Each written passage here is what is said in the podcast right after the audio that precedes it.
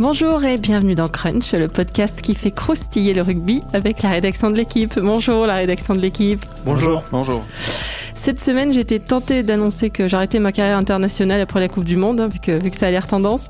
Mais on va plutôt parler équipe de France parce que vendredi, il y a ouverture du tournoi contre le Pays de Galles. On va se demander si ces six nations seront l'occasion d'un plongeon ou d'un rebond. Ou euh, oui, il y avait une promo sur les rimes en rond. J'en ai pris plein. en deuxième gros sujet, on parlera de Mathieu Bastaro. On se demandera s'il est vraiment incontournable en bleu et on finira au pays de nos pères pour lancer ce cri Gare aux Gallois. On parle de tout ça avec les journalistes de la rubrique rugby de l'équipe. Aujourd'hui, Clément Dossin, salut Clem. Salut Cricri. Arnaud Requena, salut Arnaud. Salut Christelle. Et Alexandre Bardot, salut Alex. Salut Christelle. Voilà, vous savez tout. Alors c'est parti, flexion, lié, jeu. Ce week-end, le tournoi de destination revient et il est en colère. Enfin, lui, on ne sait pas. Mais l'équipe de France, on aimerait bien. Parce qu'on rappelle qu'on a quand même laissé sur une défaite contre les Fidji en novembre, après une série de tests dans, dans les tons de, de moyens. Les Bleus commencent fort, en recevant, si ce n'est le, au moins l'un des favoris, hein, le, le Pays de Galles. Enfin, ça dit tout le monde est un peu favori, sauf nous.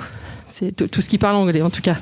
Euh, pour rappel, à la même époque, la saison dernière, l'équipe de France de Guinoves restait sur un match nul contre le Japon. Jacques Brunel venait d'en récupérer les rênes et les Bleus avaient fini quatrième, mais avec euh, deux défaites in extremis, rien rageante. C'était le tournoi du, du rebondouné, quoi. Donc, alors cette année, euh, Arnaud, ce sera quoi? Le tournoi du, du rebond, le tournoi du plongeon? Voilà, voilà. Il faudrait, trouver, il faudrait trouver une troisième rime en haut au milieu. Euh, alors, malin qui peut dire. Tu- J'aurais tendance à, dire- à à faire le joueur. On va prendre les matchs les uns après les autres. D'abord, parce que si on, si on a, si on a les cinq à la fois, c'est trop compliqué. Mais non, juste pour poser le débat, c'est le Pays de Galles arrive avec neuf victoires consécutives. Dans l'histoire du 15 de France, c'est jamais arrivé. Voilà. Donc, euh, là, on va- vendredi, on saura un peu. Beaucoup. Euh, et c'est, oui, parce qu'il semble, on dit oui, il y a il y l'Angleterre. Les Gallois, on les prend un peu, un peu de loin, parce qu'ils nous- ont écrasé 14-13 l'année dernière à Cardiff. Mais ils sont sur 9 victoires consécutives, c'est des choses qu'on ne sait pas faire. Nous, on aimerait bien déjà en enchaîner 2, 3. Une. Oui, une, ça arrive. C'est arrivé à l'automne. Mais euh, c'est quand même dans, plongeons dans le, ouais, dans, pas dans l'inconnu, justement, dans le connu, quoi. Le, le- le gallois, il est, le gallois, il est meilleur que le français. Mais l'inconnu, c'est l'équipe de France. Voilà. Voilà, le connu, c'est les Gallois. effe- Effectivement, l'inconnu, c'est l'équipe de France. Le, le tableau est, est- est plutôt sombre si on regarde comme ça. Après, il faut. Il faut moi, moi j'ai en- enfin, envie, parce que voilà, oui, j'ai envie d'être un peu optimiste et, et de me dire, euh, et de me souvenir de, de France-Argentine, qui était un, un bon petit match, euh, une, victoire euh, intéressante. J'ai envie de me souvenir un peu de France-Afrique du Sud aussi du dernier tournoi euh, où, où il y a eu des, bonnes choses sur l'ensemble de la compétition. Il y avait le sentiment d'un- d'une progression de, cette équipe. Les Fidji sont arrivés là-dessus. La défaite face aux Fidji, elle révèle beaucoup de choses. Elle révèle des carences mentales, elle révèle des problèmes individuels aussi. Mais euh, je pense que l'équipe de France, elle, est capable de retrouver un, peu de dynamique ou un peu de stabilité. Euh, le premier match va dire beaucoup de choses. Euh, et, et effectivement, le, voilà, ça, ça donnera le ton et on, on saura. euh, Enfin, ça, ça, ça, voilà, ça, sera vraiment un, un juge de paix en quelque sorte, parce que si, euh, si, si l'équipe de France perd contre le Pays de Galles, euh, euh, elle se retrouve euh, à nouveau la tête en bas et à nouveau la, la confiance euh, complètement. Euh, euh, rabaissée. Euh, Il y, a- il des éléments, donc au- au-delà des, bonnes impressions de cette équipe de France euh, sur certains matchs depuis un an, il y a aussi des retours qui donnent envie d'y croire un peu. Je pense à à Para, je pense à Médard qui a raté la majorité de la tournée, qui est en grande forme. Je pense à, je pense à Fofana, je pense à Camara. Euh, c'est des, joueurs qui peuvent apporter un peu d'expérience, de stabilité, de pouvoir offensif. ça fait, ça fait des petites choses comme ça auxquelles il faut s'accrocher.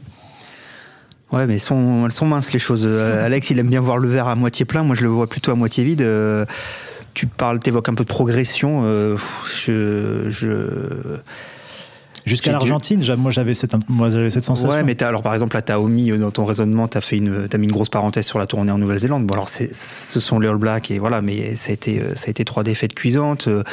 La France, la France en Nouvelle-Zélande a pris ce que tout le monde prend, à part, à part l'Irlande, grosso modo, et l'Angleterre lors d'une. Ouais, et l'Afrique du Sud qui les tape, et les Argentins qui les accrochent plus que nous. Enfin bon. Ouais, tout le monde en a pris 40, 50. voilà. Bref, mais passons sur ce. Voilà, enfin, quand même, le panorama, il est, moi, je le trouve très, euh, très blurk, très gloops, très tout ce que vous voulez euh, à, l'approche de ce tournoi. Et euh, enfin, là où je rejoins Alex, c'est que c'est ce premier match qui va tout déterminer, quoi. rappelons qu'après, on va en Angleterre, on va en Irlande pour clore le tournoi, on va aussi en Italie. Enfin, pardon, avant le, avant le, on on clôt le tournoi en Italie. Ce qui d'ailleurs en dit long d'ailleurs sur la juste une petite parenthèse sur la programmation des matchs du tournoi. Quoi. La dernière journée, c'est toujours la journée où on estime que ça va monter en puissance vers une potentielle finale et on ouvrira la dernière journée par un Italie-France. Donc à 13h30, je crois. Ouais, à 13h30. Enfin, voilà, donc ça, ça en dit long sur ce qu'est devenu la France dans le paysage destination.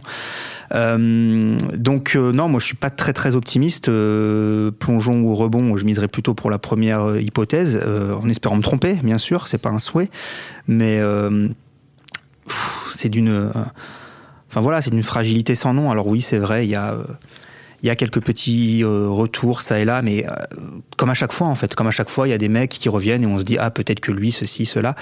mais je trouve que je, pense, je pense que je pense que je pense que c'est une nouvelle, enfin c'est c'est presque une, une, nouvelle histoire qui va s'écrire pour ce 15 de France là juste sur un an quoi. C'est une opération commando flash sur l'année 2019. voilà, on il y a tellement rien en fait sur sur quoi construire ou très peu à mon, à mon sens hein. euh, je crois que le, le staff euh, de son centre d'info euh, je crois que le staff il il sait pas lui-même non plus vraiment euh, où il en est quoi. Donc donc tout ça est, très rassurant. Ouais non mais moi je rejoins Alex quand il dit tout le monde prend le, prend la, la même en Nouvelle-Zélande le même tarif. Je suis tout à fait d'accord avec lui mais alors je rejoins mon ami Clément aussi. Le problème c'est que nous on bat personne à côté. Mais c'est ça ouais. Mais personne euh, les, les Argentins. Si, si, t'as battu les Anglais il y a un an. Oui, les, les, les Anglais il y a un an, l'Argentine. Alors, l'Argentine était moyenne, mais ça, c'est pas la faute de, l'Afrique du Sud. C'est des petits écarts. Avec, je suis d'accord avec. Il y a des, gros, des grandes conséquences qui créent ces petits écarts face à l'Irlande, face à l'Afrique du Sud. Des grandes causes, pardon. Mais le problème, c'est qu'on disait déjà ça de Noves et des défaites encourageantes et tout ça. Donc, au final, malgré. Enfin, je pense qu'on est obligé la défaite, elle efface tout, quoi. Enfin, c'est, terrible à dire, mais euh, les petits trucs encourageants qu'on voit ici ou là, euh, oui, mais justement, je pense bout à bout, il va plus grand chose en fait. C'est là où c'est euh, intéressant d'amener un peu, un peu de d'analyse derrière. Effectivement, les, le Pays de Galles est une équipe qui reste sur 9, victoires d'affilée, par exemple. Si on prend un, bout d'éléments d'analyse, et, l'an dernier, on perd 14-13. Et on doit gagner, et on doit gagner au Pays de Galles. Ce match, il est entièrement maîtrisé par l'équipe de France l'an dernier. Ça veut dire que cette équipe de France a des capacités pour euh, se hisser au niveau, se hisser au niveau par séquence, par ou par euh, bout de match, voire un peu plus que par bout de match. Elle a connu des creux qui lui font perdre ces matchs-là, le, Pays de Galles, euh, l'Afrique du Sud, l'Irlande. Mais, mais, mais ça me donne aussi, j'ai envie de, de, de, voir ça parce que je, parce que voilà, il y a, parce que de toute façon la période est morose et qu'à un moment il faut espérer en quelque chose et il y a des, y a des petits signes comme ça qui font penser qu'il y a une, voilà, on peut, on peut, on peut, on peut, on peut croire en une petite victoire qui crée une deuxième petite victoire.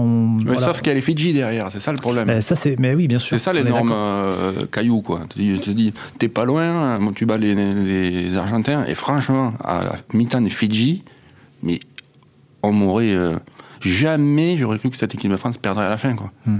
Mais même à la elle était plus mauvaise que mauvaise, quoi. C'est.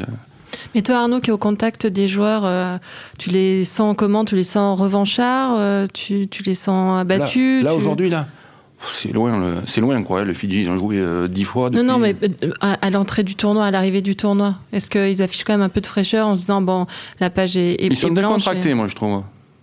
Trop? Non, non, ils sont décontractés. Ils sont, on a vu l'autre jour l'entraînement là, ils faisaient des des skills, des trucs comme ça, avec le, dans la bonne humeur. Ils, sont, euh, ils étaient loin du match aussi. Oui, ils sont loin du match, voilà, c'est ça. Ils, sont, ils étaient loin du match. L'impression qu'ils donnent, c'est que de toute façon, ils, ont tellement vécu euh, de claques comme celle de, des Fidji que euh, ils arrivent à, à passer au-delà en quelque sorte, c'est-à-dire à, se dire bon ben voilà, on a, on a vécu ce creux là, mais on, repart de l'avant et on, sait que euh, on, peut essayer de, à un moment d'accrocher un adversaire comme l'Irlande l'an dernier, comme l'Angleterre. Et, donc, ils, repartent avec un semblant un, peu d'espoir, au moins en apparence. Après, ce qui est difficile, c'est que dans le fond, ils ont un gros déficit de confiance qui se ressent lors des matchs. Ils ont du mal à se lâcher, ils ont du mal à, construire leur, leur match, à les maîtriser. Et, et, ça, euh, euh, cette leur difficulté, ça va être d'empêcher de, euh, le, la leur confiance de, s'étioler à nouveau lors du match contre le Pays de Galles. il va falloir qu'ils rentrent vite dans ce match et qu'ils prennent les devants parce que si le scénario est, est, défavorable, c'est une équipe qui va se déliter comme elle, s'est délitée contre le, le, les Fidji. Et je crois que le. Enfin, on y reviendra peut-être après, mais je crois que dans un sens, le Pays de Galles est le pire adversaire euh, pour entamer le tournoi pour l'équipe de France. Euh, juste d'abord d'un point de vue statistique, sur les sept derniers matchs contre les Gallois, on n'en a gagné qu'un seul. Le fameux, euh, et encore de quelle manière, le fameux match il y a deux ans où il a fallu 20 minutes de mêlée et, de, et de pick and go à 5 mètres de la ligne pour, pour arriver à quelque chose. avec un, une petite avec un coaching avec un petit voilà coaching étonnant ouais. un numéro d'acteur studio remplacement d'Antonio et parce que c'est une équipe qui euh, qui donne rien en fait. Enfin, qui, on a l'impression d'un voilà d'un espèce de bloc monolithique. Il y aura pas de cadeau quoi. C'est pas une équipe qui qui va nous offrir, qui, qui va, je sais pas moi, comme euh, comme, comme les Anglais peut-être de temps en temps, ou comme les Écossais, bon les Italiens n'en parlons pas, mais qui peuvent euh, voilà euh, lâcher des ballons et nous offrir des, des miettes quoi, dont, dont, dont, parfois, dont parfois on sait faire des choses intéressantes. Eux, voilà, ils prennent pas de risques, ils conservent beaucoup le ballon. Euh, ils défendent haut. C'est un peu. en train de spoiler complètement le dernier. Non, mais on y reviendra après. Mais, mais euh, donc, donc, du coup, attaquer le tournoi par ça, c'est c'est rude. Et je rejoins Alex sur le scénario du match. Le scénario du match, ça va, ça va, ça va être effectivement très très important. Euh, et, malheureusement, je vois, je crois pas à un scénario où à aucun moment la France pourra avoir 10 ou 15 points d'avance et se dire. D'ailleurs, on l'a vu contre l'Afrique du Sud, même ça, ça, ça, garantit de rien. Mais tout ça veut dire que ça va sûrement être ta touche-touche tout du long, ça va être un match très serré. Et, là-dessus, ça va révéler beaucoup du mental de cette équipe de France, de sa capacité à, voilà, à, à être solide quoi dans la tête. Et c'est aujourd'hui certainement son plus gros point faible, quoi. Parce que les mecs savent jouer au rugby quand même, un minimum. Mais pour rejoindre le parallèle, juste, on termine là-dessus. Je pense que les, le, si jamais à un moment les Français sont capables de mener de 10 points contre les Gallois et de récupérer le renvoi, contrairement à ce qu'avait fait Vamaina contre l'Afrique du Sud, c'est exactement ça. Je crois que c'est plus 10. Vamaina rate le renvoi. Plus 14. Plus 14. Plus 14, même. Mm. Alors c'est encore pire. Et, euh, et, et derrière, mentalement, à partir de ce moment-là, l'équipe de France plonge. Donc c'est ces petits détails qui font, qui feront que euh, cette équipe-là, qui montre du potentiel pour euh, à un moment déranger des équipes, ben, elle arrivera à, se stabiliser et à garder ses écarts. Et voilà, c'est tout ce que c'est tout ce qui est attendu en fait sur ce tournoi. Mm. Mais euh, une semaine de France-Galles, parler du détail, c'est peut-être un détail pour toi, mais pour moi ça veut dire beaucoup. Voilà. Je ne ferai pas mieux, donc on va changer de sujet. Je pense même qu'on peut arrêter l'émission. Pour toujours. Euh, le deuxième sujet, c'est Mathieu Bastaro. Euh, ça résume sa carrière en bleu. Il y a 10 ans que Mathieu Bastaro est international. Il a 50 sélections. Il y a 10 ans qu'il est international, mais il a connu deux éclipses qui l'ont éloigné des Bleus pendant plus de 5 ans. C'est que, c'est que le centre de Toulon est probablement l'un des joueurs le plus clivant qui ait joué en, équipe de France. Euh, en résumé, avec son 1m86 et ses 120 kg, autour des 120 kilos hein, selon les moments. Il est un gros bourrin pour les uns, un perforateur exceptionnel pour les autres. Euh, Fabien Galtier en avait fait le capitaine du RCT, Prunel en a fait le vice-capitaine des Bleus, le Puig français en a fait un de ses chouchous et nous on en fait un thème de podcast. euh, Arnaud, toi qui euh, qui connais bien Toulon notamment, qui suit l'équipe de France, tu penses qu'il est indispensable à l'équipe de France, Basta Roquette? Qui est indispensable? Il est indispensable, oui, si on joue. Euh, si on prend Bastaro, il faut jouer d'une certaine façon. Il ne faut pas lui demander de courir dans tous les sens, de, se, de se, replier, de, se relever, de courir, de, faire des sprints. Euh, après, il est unique. Mais est-ce que le niveau international peut te permettre de ne pas jouer avec un, un centre qui se déplace beaucoup? Si c'est ton système de jeu, ben, il faut assumer les choses. Hmm. Il faut assumer les choses. Ça, ça veut, ça, veut, Après, si tu veux faire la cavalcade, euh, tu peux, il va, il va pas suivre. Donc ça veut dire qu'il faut quoi comme sorte de jeu? Est-ce que le jeu de l'équipe de France, il convient à utiliser euh, Bastaro en ce moment? Bah, Il n'a il pas, pas été trop mal utilisé en, en leurre ou, ou, même servi. Et après, parce qu'après, contrairement à l'idée reçue, il fait quand même beaucoup plus de passes qu'on ne le pense. Euh, mais il a, il a un problème de, de, vitesse sur la, sur la longueur. Ça, c'est pas Fofana ou. Euh, ouais, après, qui est indispensable. Ça, ça, dépend. Euh...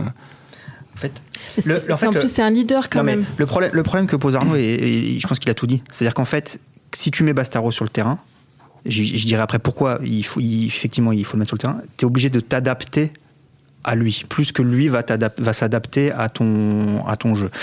Oui, c'est lui que tu poses un premier. Voilà, si, et donc si tu estimes qu'il est indispensable pour son leadership, ça je sais pas, moi, il faut être à l'intérieur du groupe, mais bon, un peu visiblement. On le voit quand même un petit peu voilà, même de l'extérieur. on, on, se souvient de son coup de gueule contre le, contre le, à la fin du match contre les Fidji. Après, c'est un leadership qui est souvent dans justement dans le coup de gueule, dans, euh, dans la réaction, dans, la réaction dans, dans la négativité malgré tout quoi. On n'est pas bon ceci cela ou bon. Est-ce que est-ce que est-ce que c'est ça aujourd'hui dont a besoin l'équipe de France absolument et pas quelqu'un de, bon pas non plus qui cuit les petits oiseaux mais d'un peu plus positif. Bon ça c'est une chose.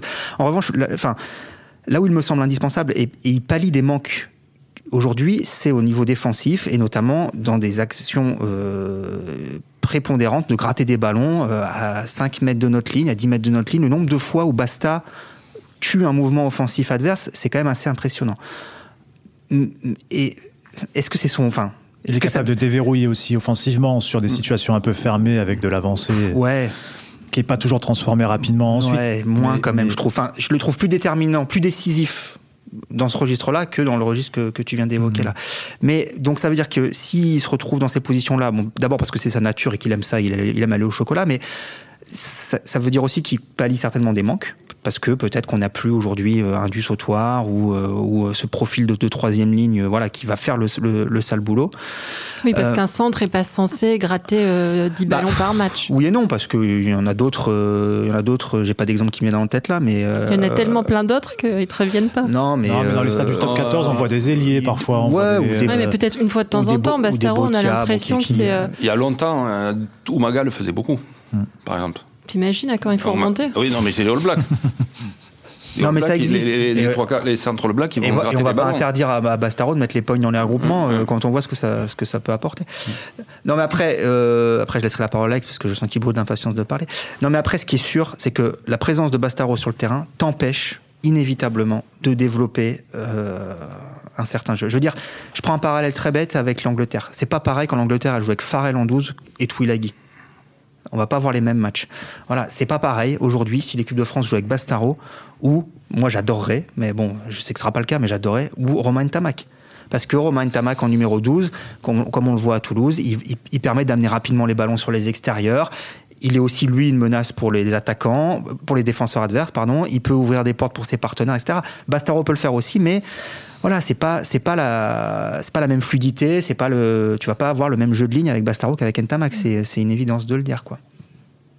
Euh, ouais, moi, moi je trouve que c'est sûr que c'est pas un joueur euh, qui a la même fluidité qu'un qu Farrell, qu'un Ntamak. Après, on, on, il est quand même un peu caricaturé dans l'esprit. Euh, mm. Dans, dans, dans, le débat, dans le débat qui existe, il est un peu caricaturé. C'est-à-dire qu'effectivement, c'est un joueur qui a plus de, un peu plus de mains qu'il qu a 3 à 4 ans. Je me souviens de, même de quelques actions contre l'Argentine où il a été capable de jouer sur, le, sur les appuis. À un moment, il fait l'extérieur sur un renversement. Euh, voilà, il, il, a, il a quand même un peu cette capacité aujourd'hui à fluidifier, à faire jouer. Il a cette force défensive euh, effectivement très forte au contact. Après, moi, je, défensivement, je trouve que c'est peut-être là où peut-être où c'est où, où, où c'est le plus problématique, c'est que aujourd'hui défensivement, c'est aussi un, un, joueur qui qui est qui peut être pris de vitesse. Mm. Et, euh, et, et, qui du coup demande à, aux joueurs qui sont autour de lui euh, et c'est par exemple pour ça que Doumerou était beaucoup apprécié en équipe de, enfin, était beaucoup apprécié dans l'équipe de France et a formé la paire du tournoi avec lui l'an dernier. Il, a besoin d'avoir des joueurs autour de lui qui sont mobiles, euh, qui se déplacent beaucoup sur le terrain, qui sont capables de combler des manques, enfin des, des des décalages et, et qui savent gérer des sous-nombres sous-nombres. Après, c'est pas toujours possible. J'ai en tête des images de France-Nouvelle-Zélande de cet été, de, oui, de juin, où euh, les, All Blacks envoyaient des leurres sur Bastaro, le bloquaient, et c'était aussi le cas contre les Fidji d'ailleurs, c'était en novembre, envoyaient un leurre sur Bastaro, du coup le bloquaient, et, euh, et, un, et un joueur passait dans le dos, euh, dans la zone autour de Bastaro, et Bastaro n'avait pas la, la réactivité suffisante pour euh, combler ce petit mètre qui, qui, crée le décalage et au, fou, et, au bout ça faisait essai. Et euh, voilà, donc euh, je pense que moi, je pense que ce joueur-là, il est, c'est impossible de ne pas le considérer en fait. Aujourd'hui, dans le paysage du rugby français, par rapport à son à son poids mental, par rapport à ses qualités au match qu'il fait, je pense que depuis un an, c'est peut-être un des, un des joueurs français qui a fait le plus de bons matchs en équipe de France. Quoi. C'est euh, maintenant, oui, il pose des soucis et c'est pour ça que qu'aujourd'hui il y a, y a une, idée qui, qui naît et, et, qui est née euh, pas que dans l'esprit de Mourad Boudjelal et Patrice Colazo, c'est de le faire jouer euh, troisième ligne, de le reconvertir en troisième ligne. Peut-être que c'était son poste de base. Euh, qu'il aurait fait un formidable joueur euh, à ce poste-là. C'est déjà un, ça, restera un trois personnes qui aura marqué euh, quand même son temps, mais peut-être que Souvenez-vous, lorsqu'ils évoluaient tous les deux à Toulon, souvent sur le terrain, on était amené à le confondre avec qui? Avec Stéphane Armitage. Parce qu'ils ont vraiment le même morphotype, la même voilà, le, presque la même, qualité, grattage fort, gros plaquage. Et des fois on se disait ah tiens c'est Armitage qui est gratté, ah non c'est mm, Basta. Mm, mm, Ils étaient coiffés un peu pareil à une époque et donc c'est pas délirant. L'idée est pas délirante. Après, ça arrive, je pense, beaucoup trop tard dans sa carrière. Quoi. Arnaud, c'est une vraie option euh, à, à euh, Je crois que c'est une vraie option, mais euh, oui, comme dit Clément, c'est que ça arrive tard, quoi. À 30 ans. Il faut juste rappeler que Mourad Boudjelal et Patrice Colazo ont proposé, lors des discussions de contrat, on ne l'a peut-être pas dit que dans des dernières discussions pour renouveler le contrat de mm. Mathieu Bastaro, de, ils ont proposé de le faire jouer numéro 8. Parce qu'il a peur un peu de s'ennuyer au retour de la Coupe du Monde, je crois. Hein. C'était ça, il avait eu du mal il y a 4 ans. Euh, c'était pas, non, il y a 4 ans, il n'y était pas. Ouais, peut-être qu'il y a un peu de ça, mais je crois surtout que Patrice Colazo, il aime bien les, les reconversions comme ça. Il l'a déjà fait avec Botia. Donc, euh, Botia qui était centre et qui a fini troisième ligne, elle, lui. Exactement, le même euh, parcours. À La Rochelle. ouais. Donc il aurait très bien pu. Enfin voilà, je pense que l'idée de Colazo est, d'adapter ce qu'il a fait avec Botia à, à Bastaro et peut-être du coup de lui offrir une seconde vie et même une durée de vie plus longue en équipe de France parce que au, centre, c'est vrai qu'à un moment, euh, il va, euh, je crois qu'il a un peu plus de 30 ans, Bastaro. Mm. Euh, les qualités qu'il n'a pas aujourd'hui, c'est-à-dire la vitesse, ben, ça va pas aller en s'améliorant. Et peut-être qu'en troisième ligne, il sera dans un poste où il y aura moins besoin de cette vitesse-là. Par contre, sa puissance, son explosivité, sa force au plaquage et au grattage, tout ça, c'est des choses qui peuvent être précieuses en numéro 8. Tu y crois, toi, Arnaud à voir. Moi, sur les qualités, oui, mais c'est, ouais, là, il a plus de 30 ans. Là, ce sera après la Coupe du Monde, minimum, voire, voire un an après. Donc, il en aura 31. C'est, c'est quand même pas les mêmes postes, quoi. C'est, euh, si c'est porter le ballon derrière la mêlée ou gratter, il va savoir le faire, mais les, les alors je parle pas des touches, je suppose qu'ils vont pas lui, euh, ils vont pas lui révolutionner à, à, lui apprendre la touche par cœur, mais mais il faut quand même savoir se placer. Il y a, euh, il y a tout un tas de. Après, c'était peut-être son vrai poste, j'en sais rien, j'ai aucune idée, c'était peut-être son vrai poste. Après, il y en a qui vont vous dire son vrai poste aurait peut-être été pilier gauche, je n'ai pas, pas idée. Je sais, que, je sais que chez les jeunes, ils l'ont fait jouer arrière. Euh, ils l'ont fait jouer arrière plusieurs fois, parce qu'il remontait bah, justement ce qu'on attend d'un 8, pour qu'il remonte les ballons du fond et donc il décagnait des, euh, des, des, adversaires. Des pauvres, gamins en face. des, pauvres enfants en face. Qui ont raté le rugby depuis. Et, il pouvait, le jeu rebondissait derrière lui. Mais euh, voilà quoi, c'était, euh, il faisait ça quand il avait, je sais pas, 16-17 ans. C'était, c'était un peu le même arrière à 8, c'est pas pareil, mais enfin, c'était dans le même ordre d'idée quoi. Ok, on se garde quelques minutes pour pour parler du Pays de Galles, euh, même si vous avez dit déjà plein de choses dessus, euh, ce week-end, euh, Clément, c'est toi qui, qui avais lu ça. Hein, c'est Yann McGeechan, l'entraîneur, le, coach, ancien joueur de l'Écosse, qui expliquait que pour lui, le Pays de Galles était le, favori de ce tournoi. Euh, car ils volent en ce moment et ils ont le calendrier le plus favorable en recevant l'Angleterre et l'Irlande.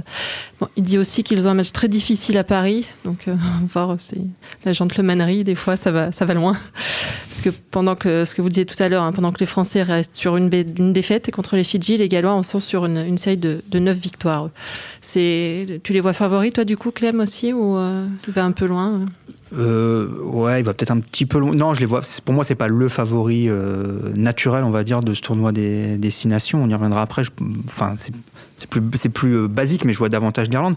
Mais, euh, mais ça se tient ce qu'il dit, ce que, ce que dit Yann McGuigan effectivement, parce que à partir du moment où d'abord il y a la série qui montre que la, confiance est énorme, et, et à partir du moment où il reçoit les deux autres principaux favoris que sont l'Angleterre et l'Irlande. D'ailleurs, le, match de clôture du tournoi, euh, c'est égal, enfin, la, dernière journée, c'est égal Irlande.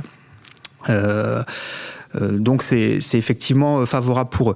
En revanche, il y a, d'autres indicateurs qui euh, vont plutôt à l'encontre de, son constat. C'est le fait que d'abord ils ont énormément de blessés, euh, mais étonnamment, euh, on se faisait la réflexion avec Richard Esco ce week-end. Ils ont, un, ils ont réussi à développer un vivier, une profondeur avec une pléiade de joueurs entre 21 et 24 ans qu'on connaît très peu nous en France, mais qui, euh, qui, qui, qu'ils ont amené comme ça au niveau international et, euh, et ça tourne bien. Ils avaient fait une tournée l'été dernier, pareil, avec une équipe très remaniée en Argentine. Ils avaient battu l'Argentine deux fois, euh, ils avaient battu l'Afrique du Sud. Donc euh, bon, il y a, y a, quand même des, y a des choses probantes sur les derniers mois. Ils ont battu cinq fois des nations du Sud, deux fois l'Afrique du Sud, deux fois l'Argentine, une fois l'Australie.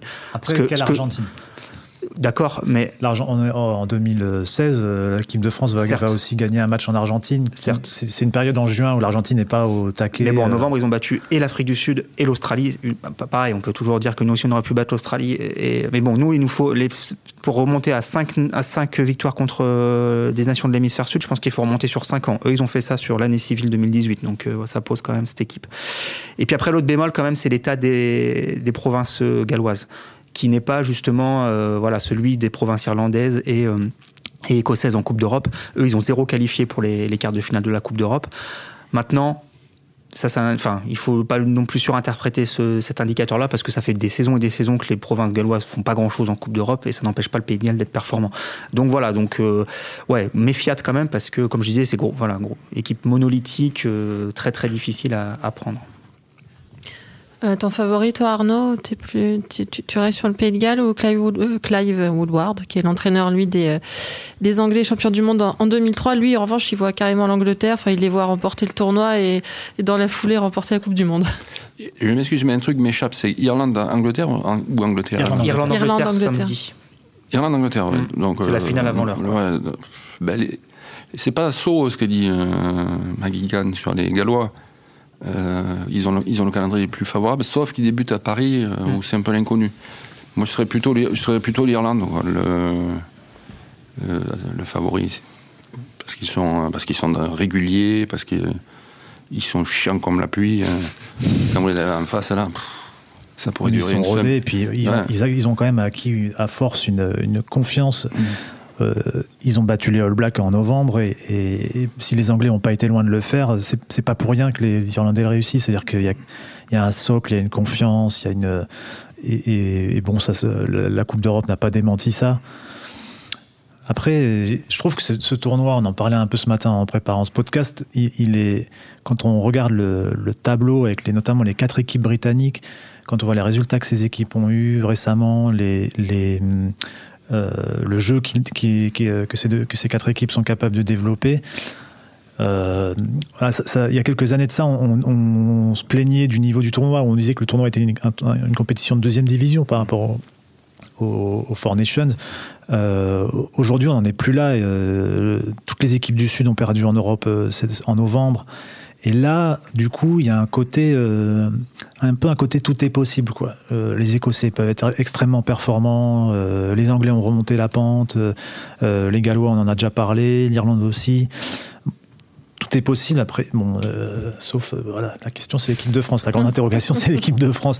Mais, et, mais voilà, ça, ça, donne en tout cas l'idée qu'on va voir deux mois de deux mois très intéressants, surtout qu'on en a des coupes du monde et, et voilà, ça donne, ça donne envie d'y être. Quoi. Je pense que ouais, les... d'ailleurs une excitation, euh, je sais ce que j'ai ce matin, quoi, outre-Manche qui doit être assez phénoménale, que au-delà de au-delà du tournoi, du Grand Chelem, il y, a, cette fameuse triple couronne qui pour nous ne veut rien dire, mais qui pour eux est quelque chose d'hyper important. Et euh, c'est-à-dire que c'est les. Nous, on a le trophée Voilà, voilà c'est ça. Qui veut dire beaucoup. C'est le championnat, la triple couronne, c'est le championnat entre les équipes euh, britanniques, quoi, avec battre les trois autres. Et, euh, et c'est vrai qu'il y a, il y, a, voilà, il y, a, il y a une petite hiérarchie qui se dessine. L'Angleterre et l'Irlande peut-être un, poil devant les deux autres, devant Galles et Écosse, mais effectivement, comme dit Alex, tout le monde, ah ouais, c'est dense, ça joue bien avec des styles aussi assez différents. Euh, L'Écosse, c'est une équipe euh, qui, à l'inverse de ce que disait Arnaud sur l'Irlande, n'est pas chiante comme la pluie, qui, mmh. fait, euh, qui, mmh. qui, est très très agréable à, voir jouer. Donc ça, non, ça promet un les résultats de ces provinces en Coupe d'Europe. les, deux, les deux, Glasgow et Édimbourg, sont qualifiés non, en quart de comme la pluie, donc, comme la pluie pour, pour jouer en face, surtout. Oui, oui, mais. Plus que pour regarder. Oui, c'est pas non plus le jeu. Non, mais ils font leur jeu. Oui, bien sûr, non, mais ils le font et puis ils le font drôlement bien, mais c'est pas non plus le, jeu le plus séduisant d'Europe. Mais non, c'est un tournoi qui est assez, assez excitant. We're looking forward, as they say. Donc votre pronostic chacun pour le tournoi, tu vois qui gagner Clément? L'Irlande. L'Irlande. Alex? Euh, L'Irlande. Grand chelem. non mais grand chelem autour de la table. Euh, après, euh, ouais. Mm. Non, si l'Irlande quand même sur, sur, ce qu'ils ont montré depuis deux ans et la confiance, c'est difficile d'extraire de, un autre favori que l'Irlande. Mais juste, ouais, quand même, pour parler d'hierarchie mondiale, on a quand même sur ce tournoi la deuxième nation mondiale, la troisième nation mondiale et la quatrième nation mondiale. Irlande, et la, et la neuvième. Angleterre. Et la neuvième. C'est nous, la neuvième. Euh, on finit avec votre pronostic pour euh, vendredi, euh, pour France-Galles. Arnaud? Le nombre de points, le score en vrai. En vrai. Le score en vrai. Je dis en premier, comme ça personne ne le volera. 26 pour la France. 26 points. Moi, je vais adopter une technique à la Bernès. 19 partout. Ce match nul, t'es jamais très loin de la vérité. 20-15. Prolongation Non. Arnaud, euh, Arnaud, tu dis 20-15 20-15. Ok. Eh bien, on verra tout ça la semaine prochaine puisque c'est terminé pour cette semaine, messieurs. Voilà, c'était Crunch, une émission de la rédaction de l'équipe. Aujourd'hui, j'étais avec Clément Dossin, Arnaud Requena et Alexandre Bardot. Merci à Jules Cro à la technique. Retrouvez-nous tous les lundis sur l'équipe.fr, Apple Podcast, SoundCloud. N'hésitez pas à réagir, laissez-nous des commentaires et mettez-nous plein d'étoiles. À la semaine prochaine.